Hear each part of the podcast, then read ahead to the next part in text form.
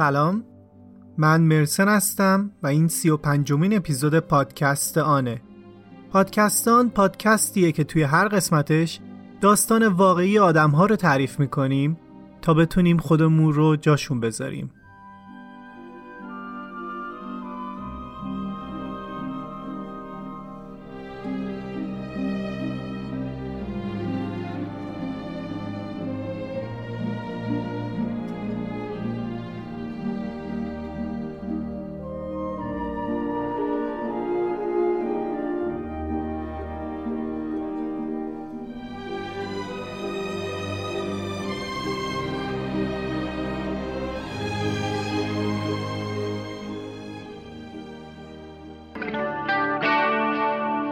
اسپانسر این اپیزود کوینکسه.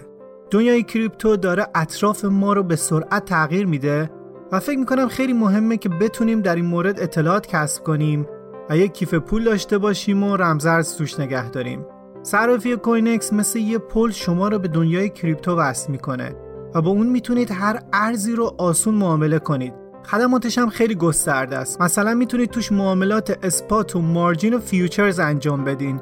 همینطور با حساب سپرده گذاری و حساب AMM درآمد ارزی خودکار داشته باشین. کوینکس مرتب جایزه میده و کمپین های مختلف برگزار می‌کنه که شما می‌تونید توشون برنده بشید. مثلا به مناسبت روز پیتزای بیت کوین دو تا رویداد به ارزش 12 هزار دلار گذاشتن.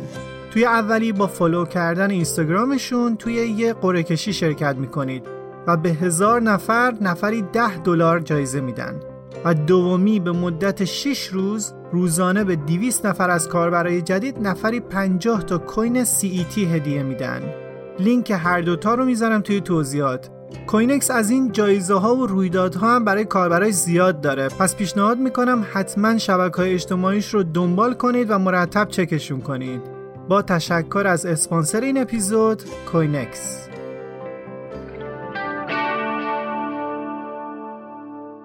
این سومین و آخرین قسمت داستان کوها حرکت می کننده.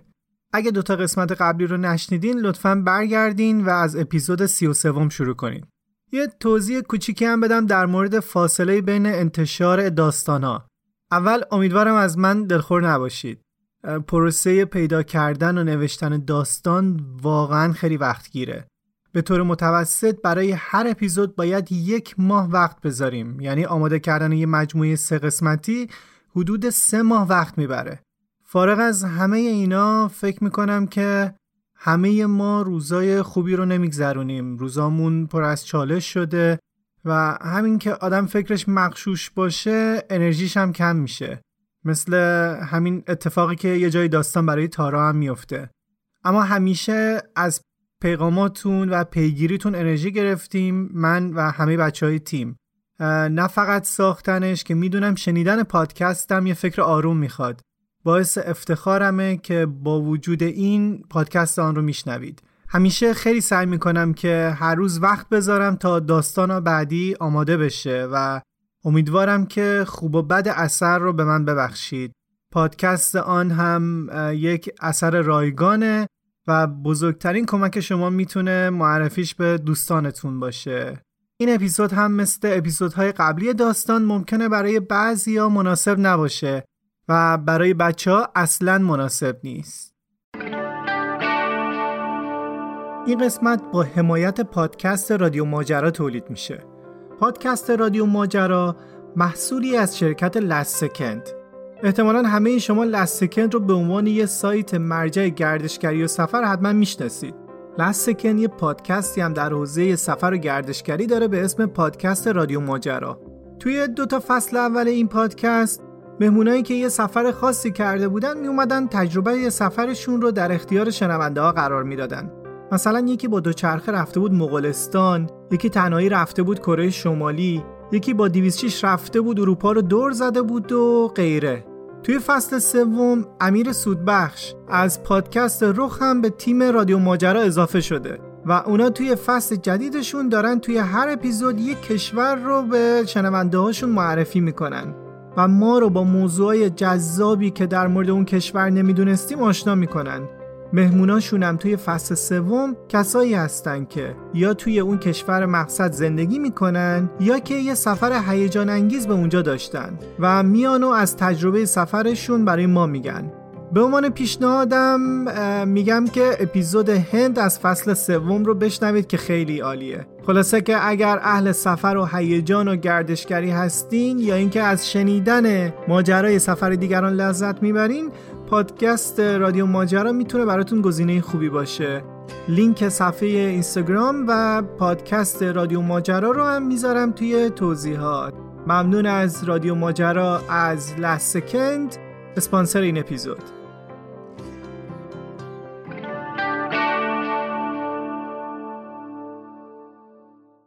بریم سراغ داستان. من می‌تونستم تارا باشم تو می‌تونستی تارا باشی.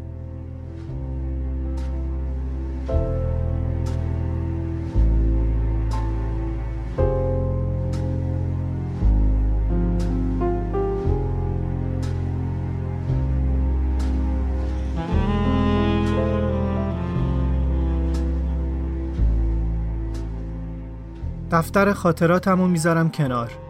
دراز می‌کشم و سعی می‌کنم تعبیری که از ماجرا دارم رو پیش خودم چند بار تکرار کنم. اینکه شاید من به اندازه کافی بلند و رسا و قابل فهم به شان منظورم رو نگفتم و همین باعث شد که اون فکر کنه که داره با من شوخی می‌کنه و منم ناراحت نمیشم. همینطور که این جمله ها رو توی ذهنم میگم و تکرار می‌کنم خودم رو می‌بینم که به پشت روی زمینم و دستامم بالای سرم به زمین چسبیده و سردی سیمان محوطه پارکینگ فروشگاه رو روی پوست کمرم حس می‌کنم. پیرنم بالا رفته و شکمم پیداست. صورت شان نه خشمگینه و نه غضبناک. یه نوع بیقیدی و بیاعتنایی همراه با لذت رو خیلی خوب میشه توی صورتش تشخیص داد. بعد یه بخشی از وجودم که انگار همیشه سعی دارم ساکتش کنم به این نتیجه می‌رسه که دلیل لذت بردنشان دیدن احساس حقارت منه. و همون بخش از وجودم این بار با جسارت تر از همیشه به این نتیجه می‌رسه که اصل قضیه همینه که اون از حقیر شدن من لذت می‌بره. این آگاهی نصف نیمه همونطور که یهو به ذهنم هجوم آورده بود چند دقیقه ایم کامل میخکوبم می‌کنه و بعد به سرعت دفتر خاطراتم رو باز می‌کنم و یه کاری می‌کنم که هرگز تا قبل از اون نکرده بودم. رک و پوسکنده همه چیزی که توی اون پارکینگ گذشت رو می‌نویسم. مثل قبل از زبان استعاری و مبهم استفاده نمی کنم و خودم و پشت هیچ تفسیر جدیدی پنهان نمی کنم. وقتی با زور از ماشین بیرونم می‌کشید دستامو بالای سرم گرفته بود و من توی بیدفاع ترین حالت ممکن بودم. لباسم بالا رفته بود و منی که هیچ وقت جایی از بدنم حتی توی خونه پیدا نمی‌شد حالا شکمم رو می‌دیدم که از زیر پیرهنم بیرون زده بود. صدامو نمیشنید.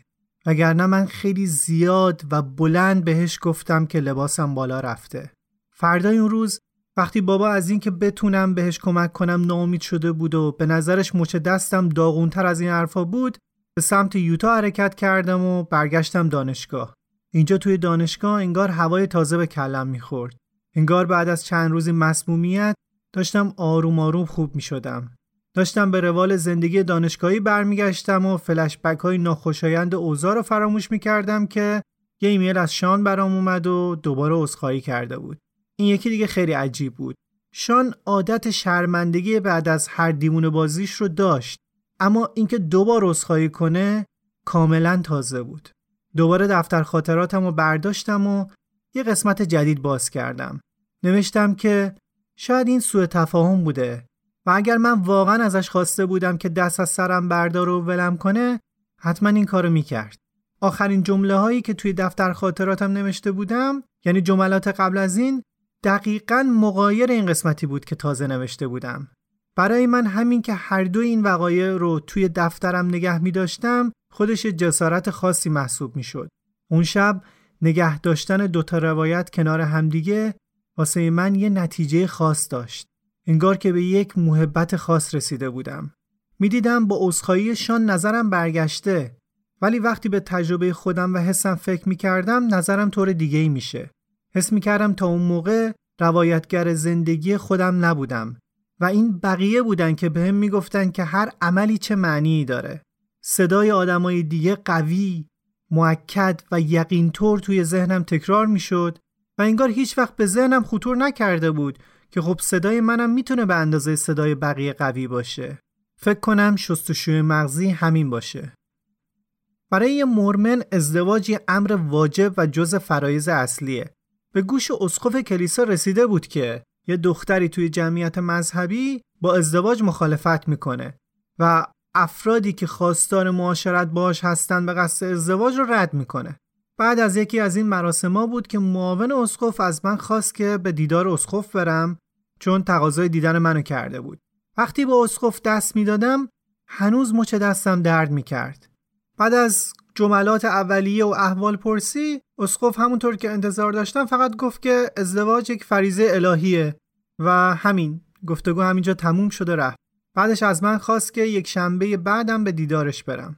اون روز توی آپارتمانم حس خیلی سنگینی داشتم از اینکه ایستاده بودم یه جایی بین اعتقادی که هیچ حسی بهش نداشتم و فریزه الهی بودن همون موضوع و گذشته که با افکاری مثل بچه دار شدن و تشکیل خانواده گره خورده بود. واقعیت این بود که من نمی‌تونستم به یه مرد نزدیک بشم و حس انزجار نکنم. جای تعجبم نداشت به نظرم. تجربه ها، کلمه ها و وقایعی که از سر گذرونده بودم حسی غیر از این برام نذاشته بود. شان عادت داشت منو با کلمه روسپی مسخره کنه. شاید خودمم توی دلم بهش میخندیدم و جدیش نمی‌گرفتم. ولی ولی این کلمه جورایی توی ناخودآگاه هم شباهت داشت به هویتی که از خودم متصور بودم. من حس می کردم که آدم خوبی نیستم.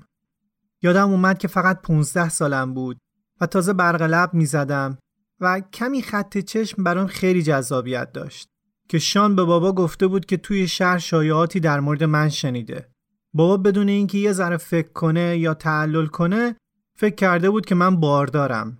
از سر مامان فریادای وحشتناک می‌کشید. بهش می‌گفت که نباید اجازه بدی از خونه بره بیرون. بره توی اون تئاترای فاسد شهر بازی کنه. مامانم بهش می‌گفت که من آدم قابل اعتمادیم و نجیبم. و شان می‌گفت که به هیچ دختر نوجوانی نمیشه اعتماد کرد. و دقیقا اونایی که نجیب به نظر می‌رسن از همه بدترن. منم روی تختم در حالی که داشتم همه این داد و فریادها رو میشنیدم با خودم فکر می‌کردم که نکنه من واقعا باردارم و بعد تک تک دیدارایی که با پسرها داشتم رو از ذهنم میگذروندم. حتی رفتم سمت آینه و شکمم رو وارسی کردم که ببینم که واقعا باردارم یا نه. اما من هیچ وقت حتی کسی رو نبوسیده بودم. به خاطر اینکه مادرم کار مامایی می‌کرد بارداری و وضع هم زیاد دیده بودم ولی از اینکه پروسش چطوریه اصلا هیچی نمی‌دونستم برای همین توی اون قیل که راه انداخته بودن نمی‌تونستم از خودم دفاع کنم چون اصلا متوجه خود اتهام نبودم. حالا اسقف به من می‌گفت که ازدواج فریزه الهیه و قرار بود که هر یک شنبه ببینمش. با این وجود دیدار با اسقف اتفاق خوبی بود. وقتی رفتم ببینمش گلومو صاف کردم و یه ساعتی با صحبت کردن و گریه کردن و شنیده شدن خودم رو خالی کردم. دو هفته به شروع نیم سال پاییزی دانشگاه یه شوک شدیدی به هم وارد شد. شبی که با دندون درد شدید از خواب بیدار شدم. یکی از دندونام که قبلا شکسته بود حالا دیگه رسیده بود به عصب. دکتر گفت که دندون خیلی پوسیده و هزینه درمانش 1400 دلار میشه. من حتی نصف این پولم نداشتم. زنگ زدم خونه و مامانم موافقت کرد که بهم پول قرض بده. اما بابا شرط کرد که اگه پول رو بگیری تابستون سال آینده باید بیای برای من کار کنی.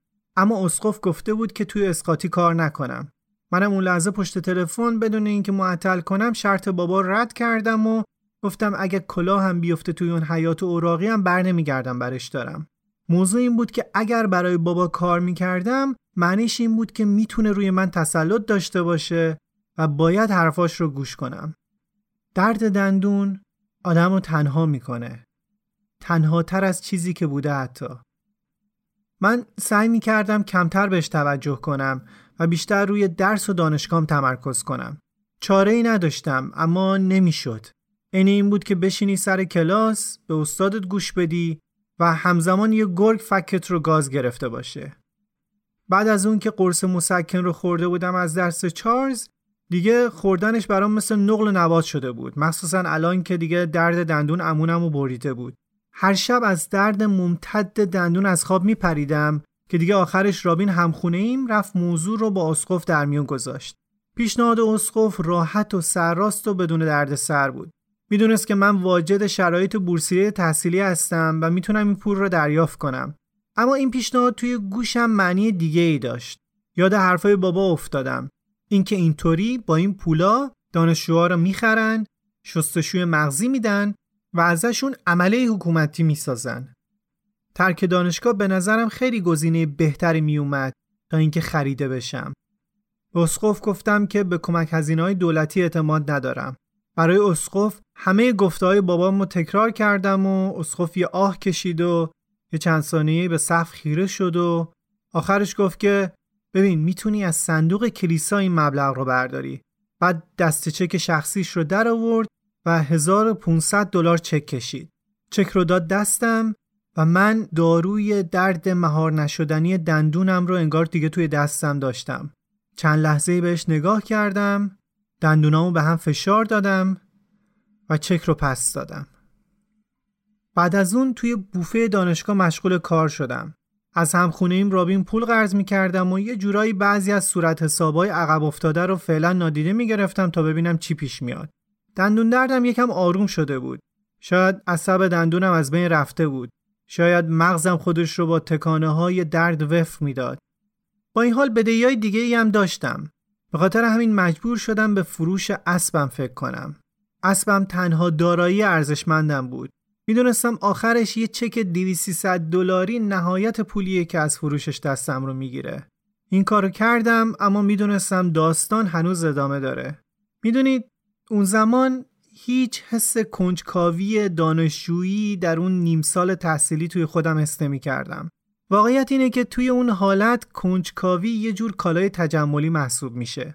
باید خاطرت از خیلی چیزا جمع باشه تا حس جستار و کاوش و کنجکاوی داشته باشی و دنبالشون کنی. درسمو میخوندم، تکالیفم رو انجام می‌دادم چون این تنها چیزی بود که می‌خواستم با تمام وجود انجامش بدم. واقعا نمی‌خواستم از اون دانشگاه برم. وقتی پولم ته کشید و فقط به اندازه یه باک بنزین پول داشتم دیگه کریسمس شده بود و رفتم خونه. اون کریسمس بابا به یه اسلحه هدیه داد. من حتی بازش نکردم و وقتی دیدم شان ازش خوشش اومده پیشنهاد کردم شان اونو از من بخره. اما بابا اسلحه رو برداشت و گفت که واسط نگهش میدارم. اوضاع مالیم واقعا خراب بود و استرس شدیدی داشتم.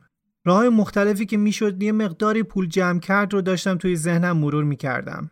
توی همین اوضاع بود که باز با شان حسابی دعوام شد و فرداش بهم گفت که بیا پیشم. می‌دونستم که دوباره قرار ازم عذرخواهی کنه رفتم توی اتاقش و دیدم نشسته بود روی یه تپه از خرت و پرتاش. دست کرد توی کیف پولش و یه اسکناس 100 دلاری بهم داد و گفت که کریسمس مبارک باشه و مطمئنم که تو بهتر از من این پول رو خرج می‌کنی و مثل من هدرش نمیدی. فکر کنم این اولین باری بود که عذرخواهیش واقعا معنی داشت. بعد برگشتم دانشگاه و اجاره خونه رو دادم. هنوز خیلی اوزان بیریخ بود و حتی با گرفتن این شغل دومم جور نمی‌شد. این بار یه راه دیگه به ذهنم رسید و اصرارای شدید رابین و اسقف باعث شد که کمک هزینه رو بگیرم. وقتی کمک هزینه رو ریختم به حسابم اصلا باورم نمی‌شد. چهار هزار دلار به حسابم ریخته بودن که خیلی بیشتر از نیازم بود. با اون پول دندونم رو عصب کشی کردم، کتابای درسی خریدم، اجارای عقب افتاده رو کامل پرداخت کردم و هنوزم از اون پول یه چیزی باقی مونده بود. حالا می‌تونستم به چیزای بیشتر از پول فکر کنم. می‌تونستم کنجکاوی کنم و با خیال راحت درس بخونم. همین بره از زندگیم بود که توی مطالعات جست گریخته‌ای که داشتم با کلمه دو قطبی آشنا شدم. افسردگی، شیدایی، سوء زن، سرخوشی، هزیان بزرگمنشی. گوشه دفترم نوشتم که این که داره بابا رو توصیف می‌کنه. توی کلاس های درس با موضوع انتقال دهندهای عصبی و تاثیرشون روی مواد شیمیایی مغز آشنا شدم و خیلی خوب متوجه شدم که این اختلال دو قطبی بودن حتی اگه واقعی هم باشه اختیاری نیست. واقعیت با اینکه این موضوع رو فهمیده بودم نسبت به بابا احساس همدلی و یا حتی درکم نداشتم. تنها چیزی که اون روزا توی بدنم حس می کردم عصبانیت بود. ما هممون قربانی بابا بودیم. بیماری که اعتقاداتش مثل سوخت اون رو شعله ورتر می کرد. له و لورده شده بودیم. آسیب مغزی دیده بودیم. پامون سوخته بود. سرمون شکافته بود و همیشه توی حالت آماده باش و حراس دائمی زندگی کرده بودیم و همچنان بابا فکر می‌کرد کارش درسته و برحقه. آخر هفته بود که رفتم کوه باک. این دفعه خیلی با همه دفعه متفاوت بود. فکر کنم که کمتر از یه ساعت از ورودم به خونه نمیگذشت که با بابا بحثم شد. به می‌گفت که بهش یه ماشین بدهکارم. منم از کوره در رفتم و برای اولین بار توی عمرم چنان دادی سرش کشیدم که باورش برای خودم هم سخت شده بود. بهش گفتم که تو چه جور آدمی هستی؟ چرا اینقدر ما رو میترسونی و اذیت می‌کنی؟ برای چی با این شدت و حدت با حیوله های ساختگی خودت میجنگی؟ چرا هیچ کاری در مورد حیوله هایی که توی خونه خودت هستن کاری نمی کنی؟ و اون مات و مبهوت نگاهم کرد. صورتش آویزون شده بود و درموندگی کل هیکلش رو گرفته بود. من به سرعت از خونه زدم بیرون و دوباره برگشتم دانشگاه. چند ساعت بعدم بابا زنگ زد و من جوابش رو ندادم. نیم سال تحصیلی تموم شد و من برای اولین بار تابستون نرفتم خونه. تصمیم گرفتم عادی زندگی کردن رو تجربه کنم. سالهای آزگار زیادی به خواست یه آدم دیگه جلو رفته بودم و حالا وقتش بود که این چرخه رو بشکنم. اون علمی که توی دانشگاه فرا گرفته بودم خیلی موثر بود توی جسارتی که حالا توی خودم احساسش می‌کردم. نتیجهش این شد که یه آپارتمان جدید گرفتم و رفتم یه بخش دیگه شهر. توی اون کلیسای جدید همه برای من غریبه بودن و اینکه اسقف اونجا بدون هیچ نوع نگاه ویژه‌ای به من و بقیه سلام می‌کرد یکی از خوشایندترین حسای دنیا بود. اینجا می‌تونستم عادی بودن رو تمرین کنم. چالش های شدید عادی شدن را با انواع و اقسام فشارهای غیر عادی بودنم تحمل می کردم و همه چیز وقت بیماری به اوج خودش می رسید. اینکه تا اون موقع تجربم از دکتر محدود می شد به دندون پزشکی که از درد وحشتناک دندون خلاصم کرده بود برای آدمای جدید زندگیم غیر قابل فهم بود. صبح یه روز عادی بعد از یه دوره سخت سرماخوردگی شدید آدری خواهرم تماس گرفت و گفت که یه اتفاقی افتاده. بابا حالش خوب نیست و اگر همین حالا خودم رو برسونم شاید بتونم باهاش خدافزی کنم. بابا سوخته بود. خیلی وحشتناک. دستاش صورتش و یه بخشی از سینش از بین رفته بود. انگار قبل از رسیدن دستگاه خورد کننده بابا تصمیم می‌گیره که باک آخرین ماشینی که می‌خواسته اوراق کنه رو جدا کنه.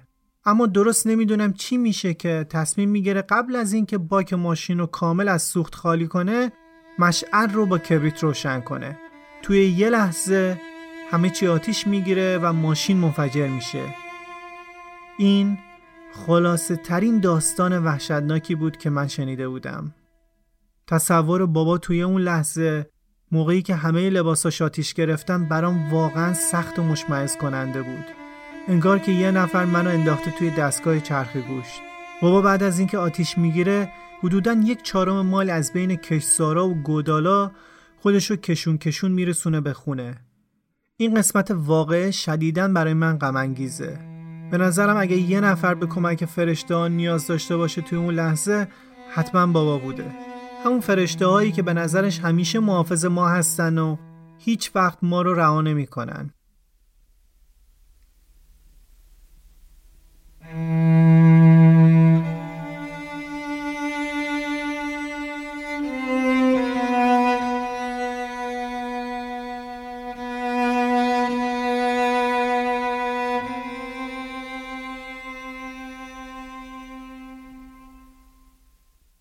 وقتی بابا می‌رسه به خونه دختر امام اونجا بوده و در رو واسش باز می‌کنه و میگه که هیچ چیزی از اون لحظه رو یادش نمیاد و به نظرش بهترم هست که یادش نیاد.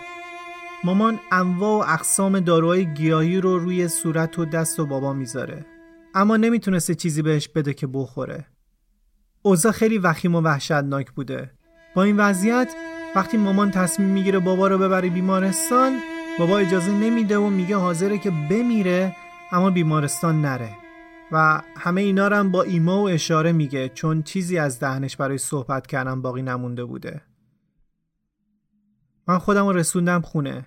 شب اول بابا چند قدم با مرگ فاصله داشت. دوبار کامل قلبش از حرکت ایستاد و همه فکر می‌کردن که تموم شده. اما زنده موند و خیلی شدید نفس می‌کشید. مامان زنگ زد به یه بیمارستان توی یوتا و خواست که کمکش کنن می‌دونست که بعد از سه روز بدون آب و غذا موندن بدنش حتما از کار وای میسته دکتر بهش پیشنهاد داد که هلیکوپتر بفرستن و مامانم قبول نکرد مامان فقط می‌خواست که یه طوری به بابا سرم بزنه و دکتر به نظرش رسیده بوده که انگار شما نمی‌خواین که بابا رو نجات بدین و به خاطر همین نمی‌خواسته توی قتل کسی شریک بشه. شب خیلی بدی بود. من توی حال روی زمین کنارش بودم. تا اگر لحظه مرگش رسید پیشش باشم. با خودم فکر می‌کردم که این همه سال من و بابا توی تضادای زیادی با هم بودیم. و این اصلا عادلانه نیست که بدون حل و فصل تموم اون تضادا و درگیریا میدون خالی کنه و بره. من عمیقا باور داشتم که یه روزی در آینده من و بابا می‌تونیم مثل یه پدر و دختر عادی توی صلح و صفا باشیم با هم. دوباره نفسش بند اومد مامان و آدری هم دست از دعا کردن برداشته بودن دوباره فکر کردیم که تموم شد یه زمان زیادی گذشت و من بلند شدم و خواستم اون فضای سخت و طاقت فرسا رو ترک کنم که صدای صرفه بابا بلند شد و شروع کرد به نفس کشیدن. باورم نمی‌شد. زنده موند. صبح شد.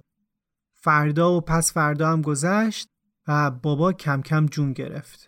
بعد از اون بابا رو با مشقات زیاد ترخوش می‌کردن و حدوداً چند ماهی همون نتونست از سر جاش بلند بشه. اما واقعا قوی بود. این تنها چیزیه که هممون می‌دونستیم و حالا داشتیم به چشم می‌دیدیم.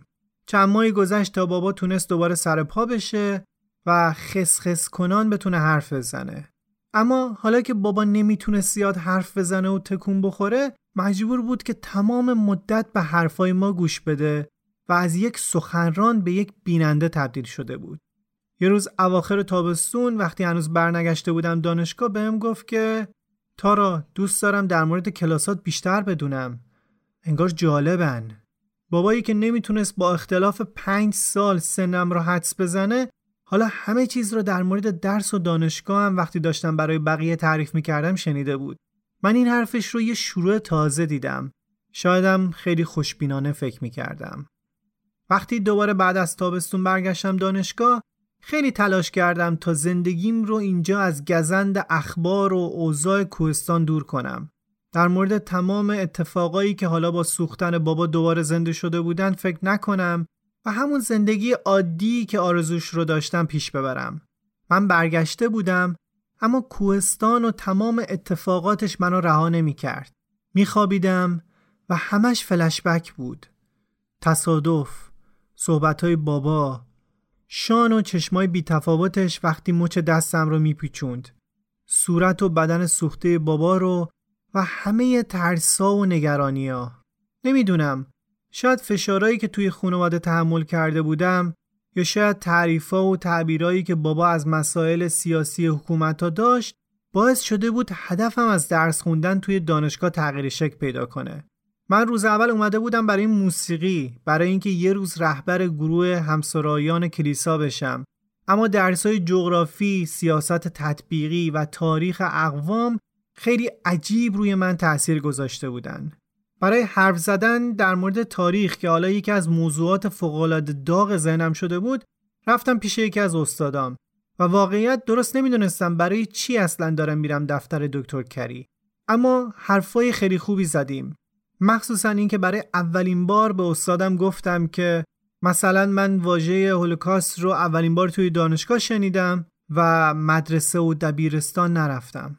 دکتر کری با دیدن اشتیاق من یه پیشنهاد عجیب داد. پیشنهادی که هیچ وقت ممکن نبود و حالا ممکن شده بود. گفت که من می‌تونم برای فرصت مطالعاتی برم دانشگاه کمبریج انگلستان. حالا منی که یه روز به زور شناسنامه داشتم باید پاسپورت می‌گرفتم و سفر می‌کردم یه قاره دیگه تا درسی رو بخونم که داستان رنج و درد نسلای مختلفه. چیزی که احتمالا همینش من رو مجذوب خودش می‌کرد. داستان گذشتن آدمها از رنج و درد از تبعیض جنگ حقارت. توی دانشگاه کمبریج با پروفسور استاینبرگ آشنا شدم. یه استاد حدوداً هفتاد ساله که بیشترین زمان تدریسش رو توی کمبریج گذرانده بود. اولین جستاری که برای ارائه بهش نوشتم رو در حالی بهش تحویل دادم که مطمئن بودم که وقت استادم رو دارم باهاش تلف می‌کنم. چند روز بعدش با برخورد متفاوت استاد مواجه شدم. اینکه گفت من سی ساله که توی کمبریج تدریس می‌کنم و این مقاله یکی از بهترین مقالاتی که تا به حال خوندم. من خودم رو آماده کرده بودم برای توهین و تحقیر و برای تعریف و تمجید کاملا بیدفاع بودم.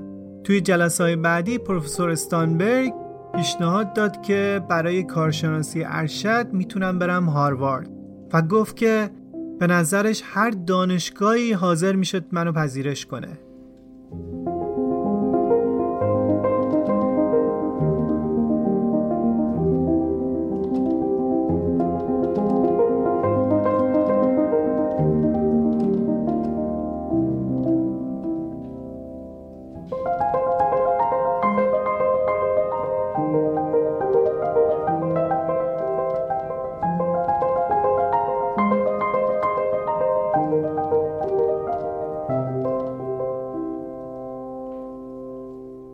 آخرین شبی که توی کمبریج بودم رو خوب یادمه. یه مهمونی بزرگ برگزار شده بود و من حسای خیلی متفاوتی رو تجربه می کردم. همه چیز بینهایت زیبا بود. میزای چیده شده، دانشجوهای دختر و پسر با لباسهای فاخر و قشنگ، نورها، غذا، همه چیز. در حالی که تمام این چیزا و آدمای زیبا منو احاطه کرده بودن حس می کردم که اشتباهی اونجام و به اونجا تعلق ندارم. دلم می‌خواست برگردم کوه باک. هرچند اونجا غمگین بودم فقط به این دلیل که برای من یه فضای آشنا بود دلم می‌خواست برم اونجا. تصمیم گرفتم که از مهمونی بزنم بیرون و برم اتاقم. و دکتر کری انگار متوجه شد. توی محوطه خارج از محل جشن توی تاریک روشن نورا شروع کردیم با همدیگه حرف زدن. بهم گفت که باید به حرفای دکتر استاینبرگ اعتماد کنم. تحصیل توی کمبریج رو حق خودم بدونم و بعد جمله دکتر استاینبرگ رو تکرار کرد. اینکه تارا مثل یه طلای نابه. گفت هر جایی که بودی و هستی همیشه همین شخصیت رو داشتی. این استعداد همیشه تو وجودت بوده. تو کمبریج نبوده. تو وجود خودت بوده. تو طلایی. اگر برگردی برگم یانگ یا همون کوهستانی که ازش اومدی بازم چیزی توی وجودت عوض نمیشه. شاید نگاه بقیه به تو عوض بشه. شاید نگاه خودت به خودت عوض بشه. اما حتی طلا هم بعضی وقتا کدر به نظر میاد. ولی این یه خیال باطله. تو همیشه همین بودی. و من اون لحظه نمی‌تونستم به استادم بگم که دلیل اینکه انقدر از این مهمونی از این دانشگاه فراریم اینه که آرامش عظیم اینجا. این رنگ و نور و خوشی حس تک تک خشونت ها و لحظه های بد زندگیم رو یادم میاره. دلم می‌خواست حرفای دکتر کری رو باور کنم. کلمات جادوییش رو قبول کنم و یه خود جدید بسازم اما یه حفره وجود داشت. حفره ای که منو از همه اینا دور می‌کرد. حفره ای که خیلی شبیه به کاسه توالتی بود که شان سرم رو توش فرو می‌کرد.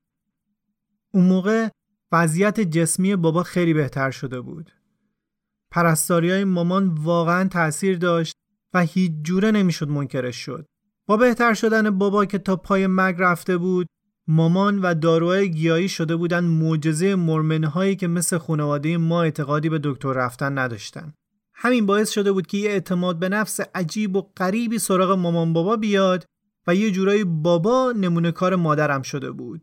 خبر شفای بابا به سرعت پخش شد و این حسابی روی کسب و کارشون تأثیر گذاشت. کلی آدم برای ترکیب داروهای گیاهی استخدام کرده بودند و خونه رو هم توسعه داده بودند که فضای کافی برای تولید این همه سفارش که از سراسر کشور می‌گرفتن باشه. بابا تعریف می‌کرد که حتی یه شرکت پیشنهاد داده بود که برند ترکیبات داروی مامان رو 3 میلیون دلار بخره ولی قبول نکرده بودن. بابا خودش شخصا تلفن مشتریا رو جواب می‌داد و واسهشون توضیح می‌داد. می‌شد صداشو شنید که میگه دکترها برای دیابت نمی‌تونن کاری بکنن ولی خدا می‌تونه. یا مثلا اینکه این قدرت خداست روی زمین روغنا از داروخونه خدا ساخته شدن. همون سال شان با دختری به اسم امیلی ازدواج کرد. دختری که اونم از اذیت‌های شان در امان نبود. و من خیلی دلم برای اون دختر میسوخت. اما از این طرف زندگی من توی کمبریج متحول شده بود. یا بهتر بگم من به آدمی تبدیل شده بودم که باور داشتم جای من توی کمبریجه. شرمی که مدتها بابت خانواده با خودم همراه داشتم تقریبا یک شبه از بین رفت. برای اولین بار توی عمرم راحت می‌گفتم از کجا اومدم. به دوستان می‌گفتم که من هیچ وقت مدرسه نرفتم. قله باک رو توصیف می‌کردم. با تموم اسقاطی ها و انبارا و استب ها حتی به اونا می‌گفتم که توی مزرعه گندم یه زیرزمین پر از آزوقه داریم. سوخت رو هم نزدیک انبار قدیمی دفع کردیم. و همه اینا برای اینه که خانوادم آماده میشن برای آخر و زمان به اونا می‌گفتم که فقیر بودم. به اونا می‌گفتم که نادون بودم. و موقع گفتن اینا اصلا خجالت نمیکشیدم. اون موقع فهمیدم که قبلا خجالتم از کجا می اومد. مسئله این نبود که من توی هنرستان با ستونای مرمری درس نخونده بودم یا اینکه فقیر بودیم یا پدرم یه دیپلمات نبود. مسئله این نبود که بابام حرفای عجیب غریب می‌زد یا مادرم ازش پیروی می‌کرد. اون خجالتم به خاطر پدری بود که به جای اینکه منو از تیغای قیچی فلزات توی اسقاطی دور نگه داره منو سمتشون حل می‌داد. این شرم از اون لحظه هایی می اومد که من روی زمین بودم و می‌دونستم مادرم توی اتاق بغلیه و چشما و گوشاشو بسته و اون لحظه تصمیم گرفته که مادر من نباشه. با تعریف کردن داستانم یه تاریخ تازه برای خودم ساختم و به خاطر داستانم درباره شکار و اسبا، کار توی اسقاطی و مقابله با آتیش سوزی جنگل شدم مهمون محبوب زیافت های شام. من از مادر فوقلادم می‌گفتم که هم ماما بود هم کارآفرین. از پدر عجیب و غریبم می‌گفتم که هم اوراقی چی بود هم متعصب. انگار بالاخره با زندگی که قبلا داشتم صادق شده بودم. می‌دونستم که این تموم حقیقت نیست ولی خب خیلی صادقانه بود. حداقل در مورد آینده درست بود. چون گذشته شبه بود. واهی و بیاثر. ولی آینده چیزی بود که وزن داشت. تعطیلات بعدی تعطیلات سرنوشت سازی توی زندگی من شد. قبلش با خواهرم آدری صحبت کرده بودم و فهمیدم اونم به اندازه من از دست شان اذیت شده. وقتی موضوع رو مطرح کرده بود، شان به همون سبک آزاردهنده شوخی و جدی تهدیدش کرده بود که با تفنگ میزنتش. وقتی رفتم خونه، یه روز بالاخره روبروی بابام وایستادم. روزی که اصلا احساس شجاعتم نمی کردم. بهش گفتم که بابا یه چیزی هست که باید بهت بگم. بهش گفتم که شان به شوخی حرف از تیراندازی به آدری زده و اینکه به نظر من دلیلش اینه که آدری به خاطر رفتارهای شان جلوش وایساده بابا به من خیره شد. پوستی که جای لباش قرار داشت رو روی هم فشار داد و بعد با داد و فریاد مادر رو صدا زد. مامان چند لحظه بعد غمگین و گرفته جلوی بابا ظاهر شد. بابا گفت بگو ببینم دقیقا چی می‌خوای بگی؟ از اون لحظه به بعد این گفتگو شبیه یه بازجویی شد. هر دفعه که می‌گفتم شان به یه نوعی خشونت به خرج داده یا بقیه رو بازیچه دست خودش قرار داده بابا با داد و فریاد به من می‌گفت که مدرکت کو مدرک داری؟ گفتم توی دفترم نوشتمشون جواب داد که دفتر تو بیار می‌خوام بخونمشون منم گفتم که الان همراه هم نیستن البته اون لحظه داشتم در مورد نبودن دفتر دروغ می‌گفتم. دفترام زیر تخت بودن. و بابا همینطور داد می‌زد. وقتی مدرکی نداری من چطوری می‌تونم کاری بکنم؟ من آروم گفتم تو مدرک احتیاج نداری. خودت دیدیش. هر دوتاتون دیدینش. بعد بابا شروع کرد به گفتن این که انگار تو می‌خوای شان رو بفرستی زندان و به غیر از اینم راضی نمیشی.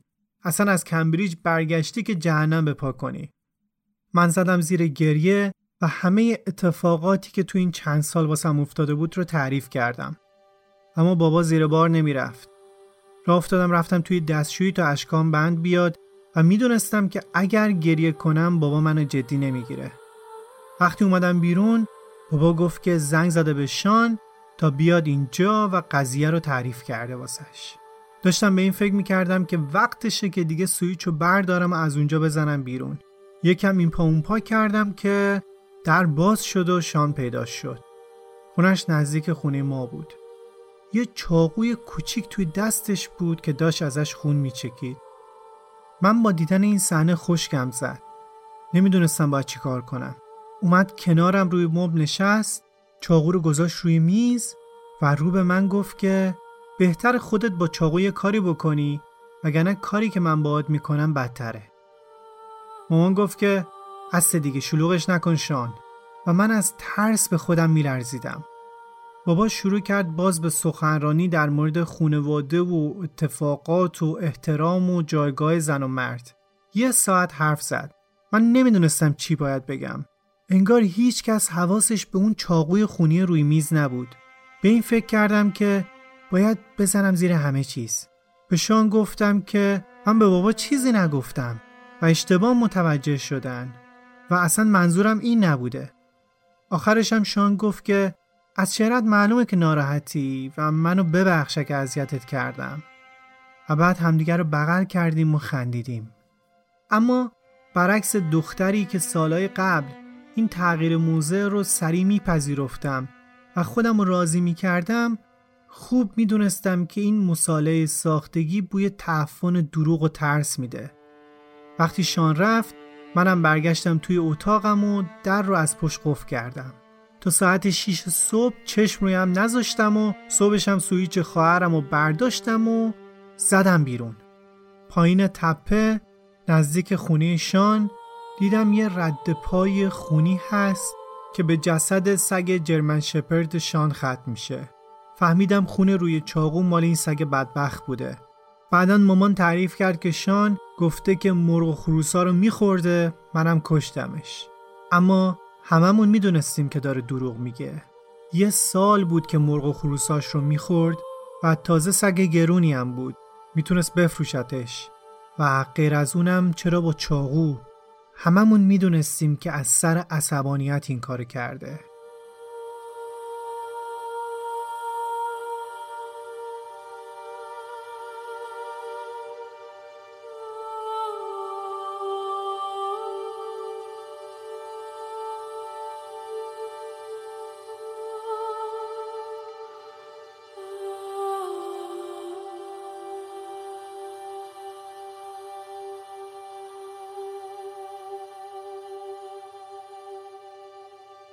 ماهای بعد از اون همش به کشمکش گذشت. خانواده فکر می‌کردن که من می‌خوام بینشون اختلاف بندازم و بابا پیشنهاد داد که باید توبه کنم و به سمت خدا برگردم. گفت باید شیطان رو از وجودت بیرون کنم. اما اون چیزی که می‌خواست از من بیرون کنه شیطان نبود. خودم بودم. خوب می‌دونستم قبول نکردن حرفاش چه پیامدی برای من داره. اونا من رو نه فقط از خانواده که همه جامعه مرمنها یعنی فامیل هامون هم ترد می‌کردن. حتی به اینم فکر کردم که قبول کنم. می‌خواستم درک خودم از درست و غلط، حقیقت و عقل رو بذارم کنار و به جاش عشق پدر و مادرم رو به دست بیارم و ترد نشم. من به جایی رسیده بودم که باید بین خانوادم و استقلال و تحصیل فقط یکی رو انتخاب می کردم. در اصل انتخابم بین واقعیت خودم و واقعیتی که اونها تصور می‌کردم بود. خوب می‌دونستم که این برای من گرون تموم میشه.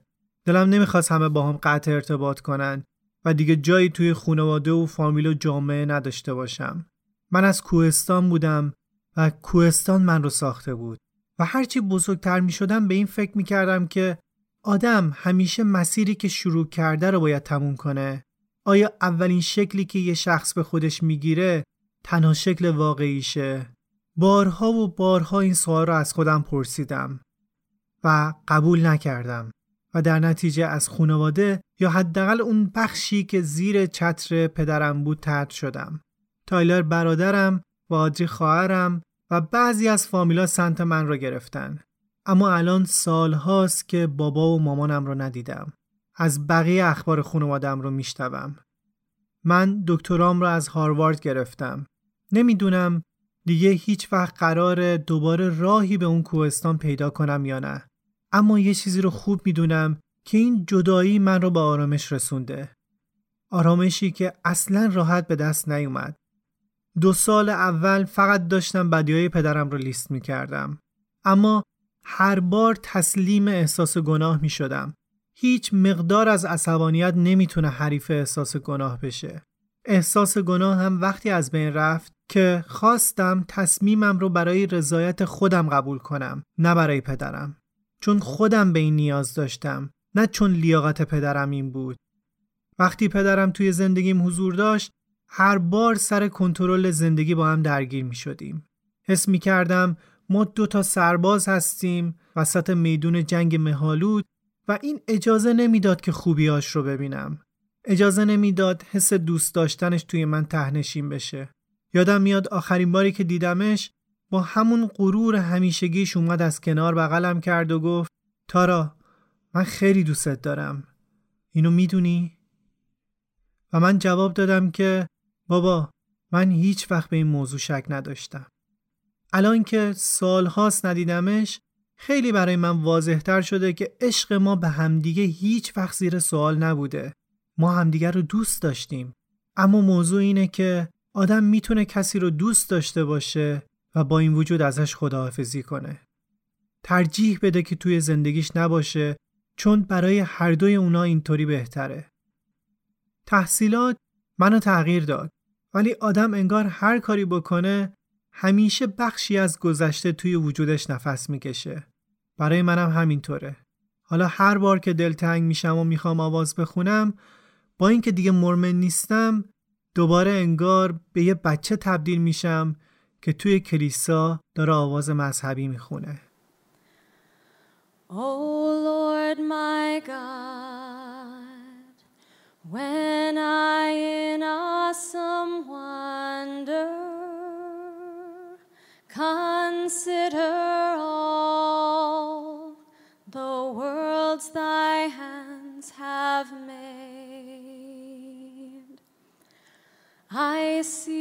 stars, I hear